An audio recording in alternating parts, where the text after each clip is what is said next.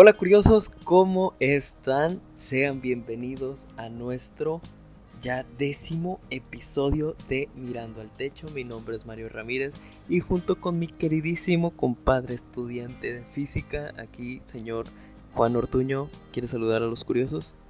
Saludos curiosos, ¿cómo andamos? Aquí ya empezando un nuevo periodo, este, dándole con todo, las tareas, proyectos, lo que, lo que caiga ahorita, ¿no? Este, esperemos que estén bien, cuidándose, haciendo ejercicio, curioseando por ahí y demás. Exactamente. Y bueno, pues el día de hoy les traemos algo que, que sacamos de, de las caricaturas, o bueno, yo la primera vez que lo vi fue en caricaturas y que dije, ni de chiste pasa, este, ni de chiste es algo real. Luego pues uno llega a clases de física y te das cuenta de que sí es algo real. La pregunta que buscamos responder en este episodio es, ¿puedo yo romper una copa de vidrio con mi voz? ¿Sí o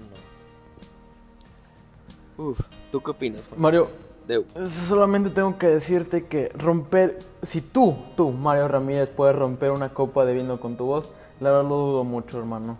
Ah, sí, vamos a ver qué es, qué es lo que se necesita para romper una copa de vidrio con la voz o con cualquier otro elemento, no nada, claro, no estamos diciendo de agarra un bate y rompe la copa de vidrio porque eso es trampa. No, estamos hablando de es posible hacer vibrar algo y romperlo. ¿Por qué? ¿Por qué digo vibrar? Porque el sonido es se manifiesta en pues en objetos sólidos como, como vibraciones y tanto el sonido como las vibraciones son algo conocido como ondas que es una manera en la cual la energía se transfiere a lo largo de, del espacio eh, lo podemos ver como tú puedes agarrar una, una cuerda y la agitas y puedes ver cómo se va moviendo así muy bonito. O también es el concepto de cómo es que funciona un látigo. Lo agitas y lo regresas rápidamente. Y Deja de leer Wikipedia, chavo. Ah, esto no es sacado de Wikipedia, bro. Esto es de clase, uno que pone atención. De red, discúlpame. Investigador. Investigador culto. A ver, señor. Este, usted trae algo un poquito más, más complejo, tengo entendido, para explicar aquí a los curiosos el concepto de resonancia. A ver. Eh, primero que nada, déjenme primero, bueno, ya, ya, digo primero muchas veces, ¿no? Este, primero déjenme cubrir las bases. Mario ya comentó que, bueno, una onda es un fenómeno ondulatorio, evidentemente. Por eso el nombre de onda.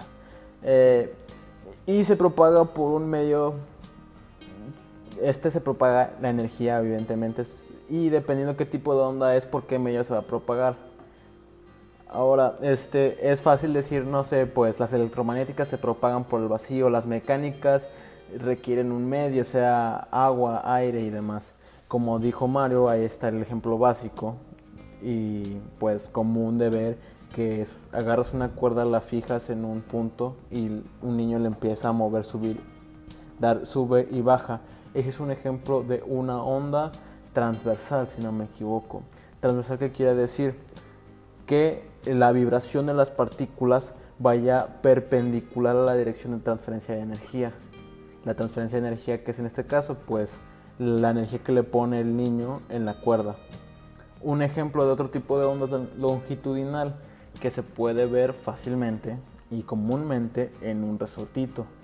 Eh, si alguna vez han sido esos niños que tienen un slinky, este, eh, esa, ese coil que tiene, con el que puedes jugar, subir y bajar y demás, pues es un buen ejemplo. Lo estiras y pues la vibración de partículas, o bueno, la, la vibración de, en la que se está moviendo va paralelo o en misma dirección que la dirección de transferencia de energía, en este caso el estiramiento.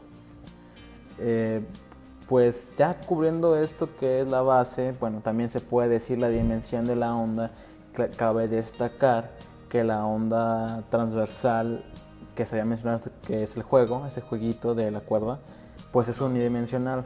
es una onda pues simple, ya que pues solamente podrías comparar en un, en un diagrama, podrías comparar el tiempo contra el desplazamiento vertical o el desplazamiento vertical contra eh, el desplazamiento horizontal. Sin problema esto se puede hacer, pero ya vamos un poquito más adelante. Siendo, a lo bueno, vámonos a lo bueno. Vámonos a lo bueno, a lo bidimensional. La, bidimensional, para los que la, la, misma palabra te dice, está en dos dimensiones. Esto quiere decir que es una onda que, digámoslo, es una función z que depende de x y de y o de t y de x. Eh, la t siendo el tiempo y la x siendo el desplazamiento. La z al final va a ser pues lo que estés midiendo o el desplazamiento vertical. Esto está interesante porque un ejemplo muy fácil de reconocer sería cuando cae una gotita de agua en un charco y, ves cómo se va haciendo sus ondulaciones. Bueno, este de cierta manera esta onda puede ser vista en otras cosas y aunque no sea vista se refleja en varias cosas y aquí es donde voy a lo bueno, que es lo que le interesa a Mario, a la resonancia. Mario, para ti, ¿qué es la resonancia? yo la En pocas palabras. En pocas palabras, es hacer que algo vibre a su frecuencia natural. Vas por ahí, sí, sí, tienes la idea muy buena. La resonancia en términos concepto correcto y directo es, un fenómeno que, que, se produce cuando un cuerpo es capaz de vibrar con una fuerza periódica. Esta vibración, este periodo, coincide con el periodo de vibración del cuerpo, por lo que al tener ese mismo match, pues empieza a vibrar al mismo tiempo. O sea, estamos diciendo que, digámoslo así, un edificio empieza a vibrar con eh, una onda bidimensional dado por un terremoto, porque pues los terremotos también pueden provocar ciertas repercusiones ondulatorias. ¿Ciertas? Por Juan, Estás hablando de un terremoto. claro que tiene. ¿Qué es una placa, qué, es una placa tectónica, chavo? Pues digámosle que es en, en términos muy, muy, muy este, no técnicos, digámosle que es como que los pedazos de tierra que están armando, pues sí, al planeta. Estos se van moviendo y en muchos y este movimiento es lo que ocasiona los terremotos, pero no nos desviamos del tema, Juan. Sí, sí, sí, sí, bueno, bueno, sí provoca cierto movimiento periódico, para ser más precisos. Una disculpa, curiosos. Eh, ahora, en este punto, cuando empieza a vibrar este edificio, pues empieza a destruir. ¿Por qué? Porque estamos hablando de algo que se está moviendo, algo que no se supone que se tiene que mover, algo que no tiene cierta pues resistencia a ese cambio, a ese cambio brusco, pues va a terminar destruyéndose. Lo mismo pasó, lo mismo pasa con varios puentes. Creo que hubo un caso de un puente en San Francisco, si, mal no me equivoco. Sí, eh, sí, sí, sí. Juan, si puedo agregar algo ahí antes de, que, antes de que sigamos avanzando, este, hablando de, pues sí, de las ondas periódicas que, que estás comentando. Eh, lo que las hace muy peligrosas no es solamente que sean, pues sí, periódicas y que sea algo constante, sino que las ondas y las vibraciones tienen una particularidad de que son constructivas. ¿Qué significa esto? Que si van dos ondas juntas, este, que van en la misma dirección, una vez que que se juntan se vuelve una onda mucho más fuerte. Cuando estamos hablando de un elemento que está vibrando por alguna fuerza externa, pues estas ondas este, se quedan atrapadas en el, en el edificio o en ese objeto y están ahí vibrando constantemente. El hecho de que tú le sigas metiendo más y más ondas hace que, pues digamos que era al inicio una ondita pequeña, pero muchas onditas pequeñas sumadas una sobre la otra es lo que lo hace algo muy, muy fuerte. Y, sí, ese era mi punto. Ah, bueno, no, no, no. Y, y, otra cosa. Este, antes de que salga algún ingeniero civil a decirnos de que los edificios no se mueven. Sí, hay, hay edificios que, que, se mueven, pero pues por eso están los ingenieros civiles, para calcular qué tanto se pueden estar moviendo debido a, al aire o por eso pues están, pues, ay, ¿cómo se dice? Ah, para suspender este, cuando ocurre algún terremoto. En, en, ciudades donde es muy común tener terremotos, los, los edificios están diseñados para que pues puedan y, y obviamente tienen mecanismos para absorber esta, estas ondulaciones. Ya, fin de, fin de mi paréntesis, Juan, perdón. No, te preocupes, es interesante, no sé, tú también tienes puntos de vista muy diferentes míos. Yo me voy por lo directo. eh, una disculpa, curiosos. Eh, ahí voy, voy de nuevo, voy de nuez. Eh, como decía Mario, sin duda alguna, pues existen estos fenómenos constructivos, la sumatoria de ondas, que se pueden ver de muchas maneras. Yo en, en, preparatoria hice una investigación de cómo hacer superposición de ondas o la suma de ondas con números imaginarios, porque sí, lo admito, estoy loco. Y Mario no me corrige, qué buen compa. es que la verdad sí lo intensiaste en ese proyecto, pero sigamos. Sí, bueno, también de la misma manera que existe una suma de ondas, existe una resta de ondas. Bueno, este no es el término correcto. El término correcto es destrucción, una suma destructiva. ¿A qué se refiere con eso? Al mismo tiempo que puede haber una onda que puede estar aumentando la amplitud de esta onda, y quiero resaltar mucho que si vemos una onda eh, de, desplazamiento en Y y, y tenemos en el eje X tiempo, podemos sacar la frecuencia, ¿no? Curiosos, si sacamos la frecuencia podemos saber la intensidad de esta onda, está haciendo la amplitud. Si tenemos en cuenta esto, tenemos la intensidad de esta tal onda. Entonces, a medida que vamos superponiendo ondas, ya sean constructivas o destructivas, se, van, se va a ir alargando esta intensidad o disminuyendo. Entonces mi punto es, sí, puede ocurrir el caso en el que pues pase una onda, empiece a vibrar un objeto y luego pase otra y se, y se sume la onda. Por eso creo que tengo entendido es que hay sistemas que se llaman sistemas amortiguados o subamortiguados o sobreamortiguados. Esos. Que generan un periodo tal, un tal periodo que evita que, que, se, que exista una superposición constructiva, lo cual evita que este, este se rompa o este sea afectado. Entonces, pues, esto es lo interesante del pensamiento humano. Estamos viendo la naturaleza de las ondas, de lo que no se ve exactamente, como sea la onda de sonido, la onda de vibración y la onda de, bueno, la onda de vibración generada por el viento, vaya, que también fue el ejemplo del, del puente. Sí, justamente iba, eh, iba a decir eso, el, el, el, puente que comentaste en San Francisco hace unos años. Bueno, ya ni años, décadas. Ah, ay, perdón por el gallo curiosos. Este, ya ni años, décadas. Estás en la pubertad, chavo, aún. Ah, chihuahua, casi 20 años apenas en la pubertad, ¿verdad? Este. Ese, ese puente, no, no, me acuerdo qué río cruzaba realmente, pero le está pegando el viento de una, una manera constante. Y imagínense un puente que debería verse completamente estático, de pronto se empieza a agitar, a mover de una manera tan, tan violenta que se rompió. Tronó el puente por completo. Hay videos de eso. Es, la verdad está bien intenso, yo lo vi y me quedé en shock. Creo que es un fun fact, ese video fue grabado por un perrito, se le pegaron la, la cámara en la espada de un perro y mandaron al perro.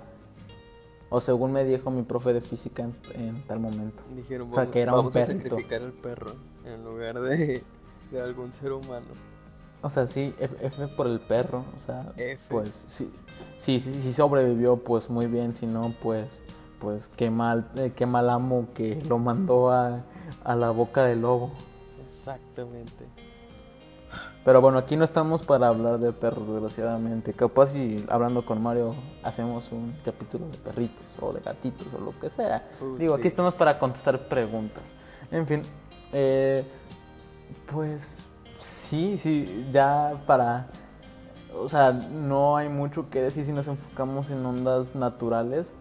O sea, pu- puedo seguir hablando, hablando y hablando y hablando de, tipos de ondas, ondas tridimensionales, que es como cuando cae un trueno, que aquí estamos viendo una onda magnética, electromagnética, que tiene un cierto potencial eléctrico y una cierta corriente.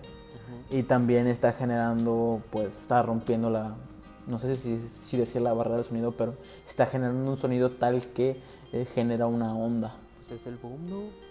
Es el boom, sí, man. Entonces estamos hablando de una onda en tres dimensiones. Sí.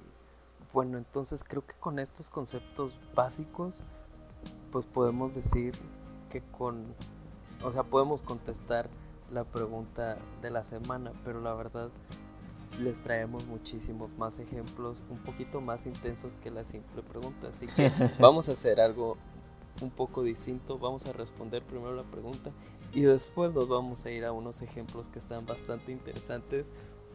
El que, el que yo traigo a mí la verdad me da mucha risa y otro me tocó vivirlo. Este, así que Juan, ¿se puede o no se puede romper una copa de vino con la voz? Con tu hermosa y melodiosa voz no creo. Pero la- con la voz de alguien más, sí, lo más seguro. Exacto. Vas a- se tiene que llegar a una intensidad, una frecuencia un poco alta y encontrarle un ángulo de, de, de toque, de contacto lo, su- lo suficientemente correcto y débil para que pues, se rompa la, el vasito. Sí, hasta eso, da- hasta con ángulo y todo, o sea, no, es- no es algo de que tú simplemente puedas agarrar una copa y decir, "Uh", y pss, que se rompa, no. Ay, O sea, perdón por, esa, por esa notita. Este, cantantes de ópera, ópera, perdón, tengo entendido que sí es posible. Este, son personas que sí han podido romper una copa, pero casi creo que se la tienen que pegar a, a la boca. Pero es muchísimo, o bueno, yo he visto que es más común el usar este un- una especie de bocina que esté este en la que encuentran la este, la frecuencia natural de, de la copa hacen que esta bocina emita un sonido a la misma pues, pues a la misma frecuencia y pum truena está muy interesante el video de hecho Y tronó. y, y tronó, se ve muy, muy, muy interesante el cómo ves que la copa está temblando, temblando y nada más de pronto, ¡pum! Está muy bueno. este, pero a ver, ¿tú qué ejemplo nos traes, Juan? Además del puentecito que se cayó. Uh, ¿Qué no puedo decir sobre ondas? Podría hablar de mi proyecto final de mate. De... no, no, eh, para eso no estamos. Es mucho mate, muchos números imaginarios y la verdad dudo que alguien quiera escuchar una, una plática mía de números imaginarios. Si si quieren, pues mándenme un mensaje y con mucho gusto. Ajá, o después Si es que grabamos- quieren los curiosos. O, o después grabamos un episodio de eso.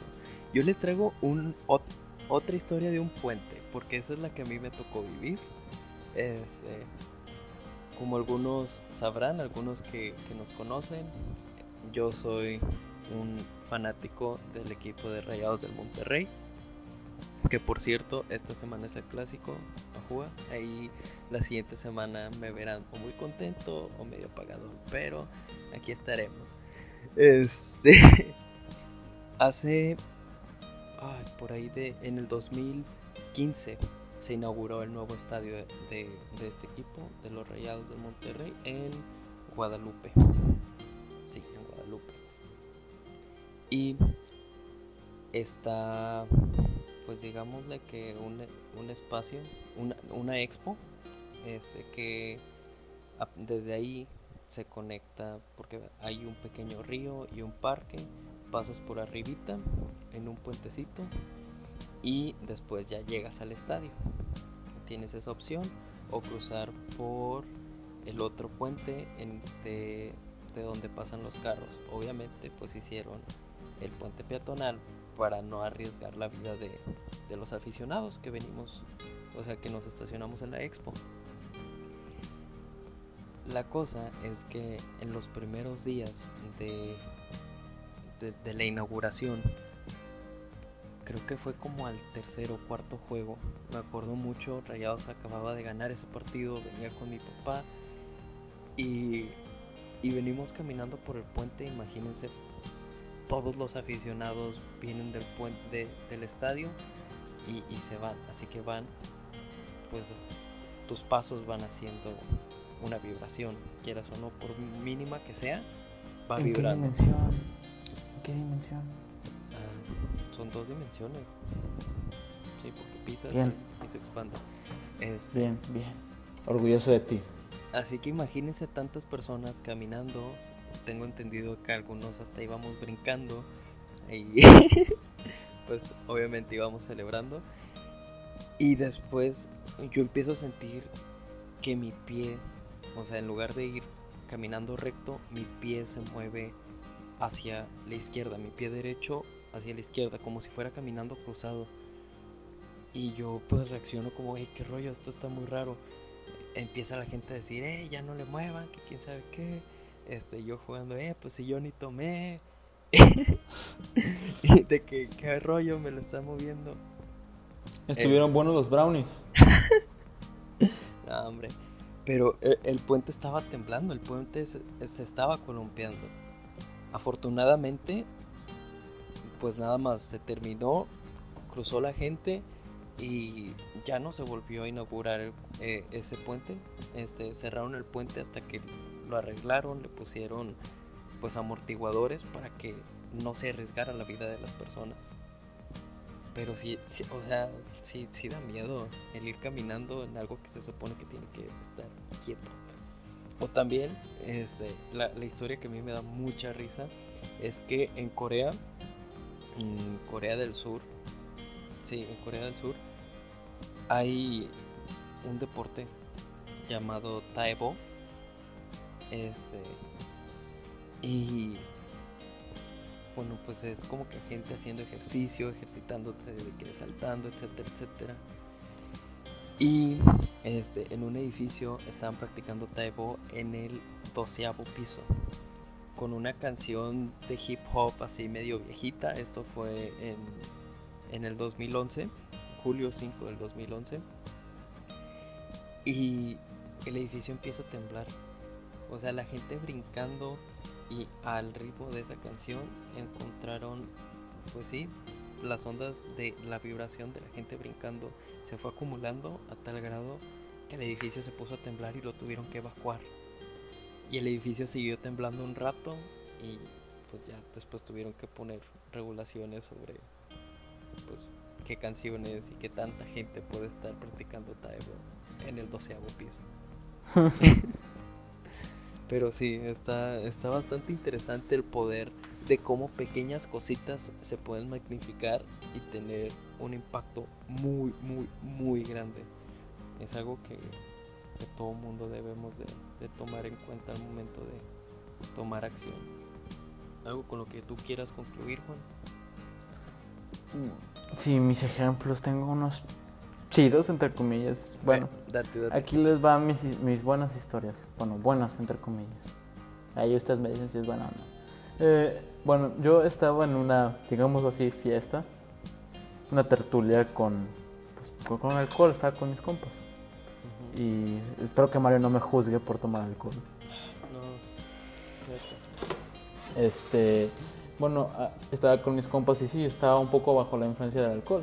Entonces, lo que procede es lo siguiente. Perdí a un amigo que se estaba poniendo hasta las chanclas. Y Ok. m- me acuerdo que alguno de nosotros que nos fuimos un grupito dijo, no, pues si alguien se pierde o si alguien se siente mal, sóplale a la botella. ¿Neta? Sí, o sea, sóplale a la botella. Como si fuera un silbato. Sí, pero aquí te va el- el- la razón de por qué se propuso eso. Cuando uno está, tomando, ya sea en una botella de vidrio, es muy fácil hacer ciertas repercusiones y que ocurra un sonido al soplar la botella.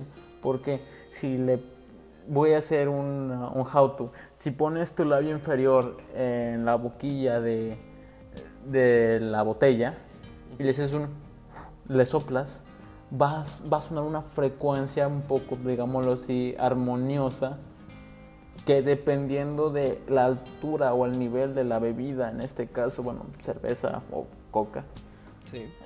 va a ser qué tan grave o qué tan agudo va a ser. Y cómo puedes diferenciar cuándo va a ser grave y cuál va a ser agudo. Yo, yo le expliqué esto a, mi- a mis compas. Le, le dije, no, pues cuando tengas un nivel superior de agua va a ser un poco más agudo. ¿Por qué? Porque vas a tener un menor espacio donde va a chocar la onda, o sea, va, va a interactuar con el agua. Entonces, al ser, al ser una mayor altura, la longitud de onda va a ser menor. Por lo tanto, por cierta equivalencia entre longitud de onda y frecuencia, la frecuencia va a ser mayor. Y al tener la frecuencia mayor vas a tener una mayor intensidad, que eso se traduce en sonido a este, una mayor, un, un sonido más agudo. Entonces ahí estaba buscando a mi compa, que estaba perdido estaba hasta las chanclas, que estaba por el pasto, sentado, perdido, solo. Era una casa grande. Ajá. Entonces, es- este chavo le sopla y suena un sonido bien agudo. Y dije, podría ser él. Y el chavo, sí, abrí una nueva para que me escucharan. Ajá. O sea, tuviste que abrir. No, el compo abrió una, una botella Ah, nueva ah. para que la escucharan. Oye, Y al final se lo terminó echando. Pues obviamente no le iba a desperdiciar. Tú- Sí. Oye, pero qué buen método. Ahí un tip para todos los curiosos. Si quieren encontrar a sus, a sus compas, este, soplen a su, a su botellita y ya tienen un, un silbato. Un silbato gratis. Un Balto Express. Exactamente. Bueno, ¿tienes alguna otra historia, Juan? Que compartir con los curiosos. Si mi carnal está escuchando, porque al, al parecer mi hermano empezó a escuchar los podcasts, hay una cosa que me que no me molesta, pero sí es notable en esta casa, es que ¿Qué rollo? habla Quemando gente. Eh, sí, no, no, no importa, yo lo quiero mucho y él lo sabe. Hay una cosa que me molesta un poquito, que es cuando él habla, él habla directo a la pared y como él habla directo hacia una esquina, pienso yo lo siguiente, empieza a chocar las ondas de un modo en el que se escucha en toda la sala. O sea, sí existe este- esta posibilidad de que se cho- choque una onda y se regrese por medio de una reflexión. Ajá. O sea, un cambio de, por un cambio de medio, que bueno, ya es otro tema. Y que llegue a, a otros lugares con un poco más o menos de intensidad. Y por eso mismo, a, a pesar de que también en mi casa tenemos un poco la voz pues muy alta, o sea, si hablamos con unos eh, dec- decibeles de más, este, pues se aprecia la cantidad de sonidos. O sea, estoy en mi clase y, escucho lo que está diciendo mi carnal hasta el otro lado de la sala y él está diciendo, no, no, no, sí, hay, hay que, hay que programar el tractor de esta manera para que sea más fácil y hay que ponerle este eje, eje de referencia. Oye, pues tu casa entonces tiene buena acústica. Sí, un poco. Porque, sí, o sea, sí. para reuniones o algo por el estilo, eso está ideal. Si estás hablando de un espacio de trabajo, sí puede volverse un problema, porque es un espacio de. Pues sí, para concentrarse, pero pues está perfecto para gente, o sea, para cuando tengas alguna reunión y que no sea de. Pues se tenga que gritar. Está- Me quieres hacer llorar, ¿verdad? No podemos hacer reuniones en la cuarentena, Mario. Ya sé, estoy. Uno, uno tratando de mantenerse andando pensando en que pronto terminaremos y que pronto volveremos a, a juntarnos. De junio del siguiente año. Ah, stop. este. Y pues sí, curiosos, muchísimas gracias por, por acompañarnos en, en este episodio, nuestro décimo episodio. Ya llevamos 10 episodios, Juan. Qué emoción. Y es un... Ya casi vamos por la quinceañera. Sí, ya ¿Digo qué? Pronto iremos por la quinceañera, bro. Y Pues sí, muchísimas gracias curiosos por acompañarnos el día de hoy, por aprender un poquito. Si quieren ahí romper algún edificio, pues pónganse a saltar, encuentren la misma, este, su, la frecuencia natural del, del edificio, pónganse a saltar y ya quedó. Solamente que absténganse las consecuencias, ¿no? ah, claro que sí. Enfréntenlas. Este, bueno, curiosos aquí, le dejamos mucho amor, mucho, antes de irnos, cariño. Antes de irnos, la tercera y última parte de la frase para nuestro giveaway. No lo diga, compa. La, ah, ya sé, bro, ni modo, pero aquí va. La, la tercera y última parte de la frase para nuestro giveaway es del conocimiento. Ahora, si a ti te interesa duplicar tu probabilidad de ganarte alguno de los Funcos, envíanos la frase que fuimos armando en este, el capítulo anterior y uno antes, nuestra conversa o sea, nuestra conversación con el padre Alejandro Beltrán. Y uno antes, Juan, ¿cuál era? ¿El de la dieta? No. Fake news. Fake news. Creo. Exactamente, sí. El de fake news, el de el que tenemos con el padre Alejandro y este. Para pues envíanos la frase por Instagram en arroba mirando, mirando guion bajo techo para que podamos duplicar tus probabilidades en ganar alguno de los funcos tan bonitos que tenemos en nuestro Bueno. Digo, este, nos vemos curiosos. Muchísimas gracias. Mucho cariño. Cuídense, lávense las manos y no, no apoyen a AMLO. No quería ponerlo político, pero chau chau curiosos. Los queremos. Nos vemos curiosos. Bye.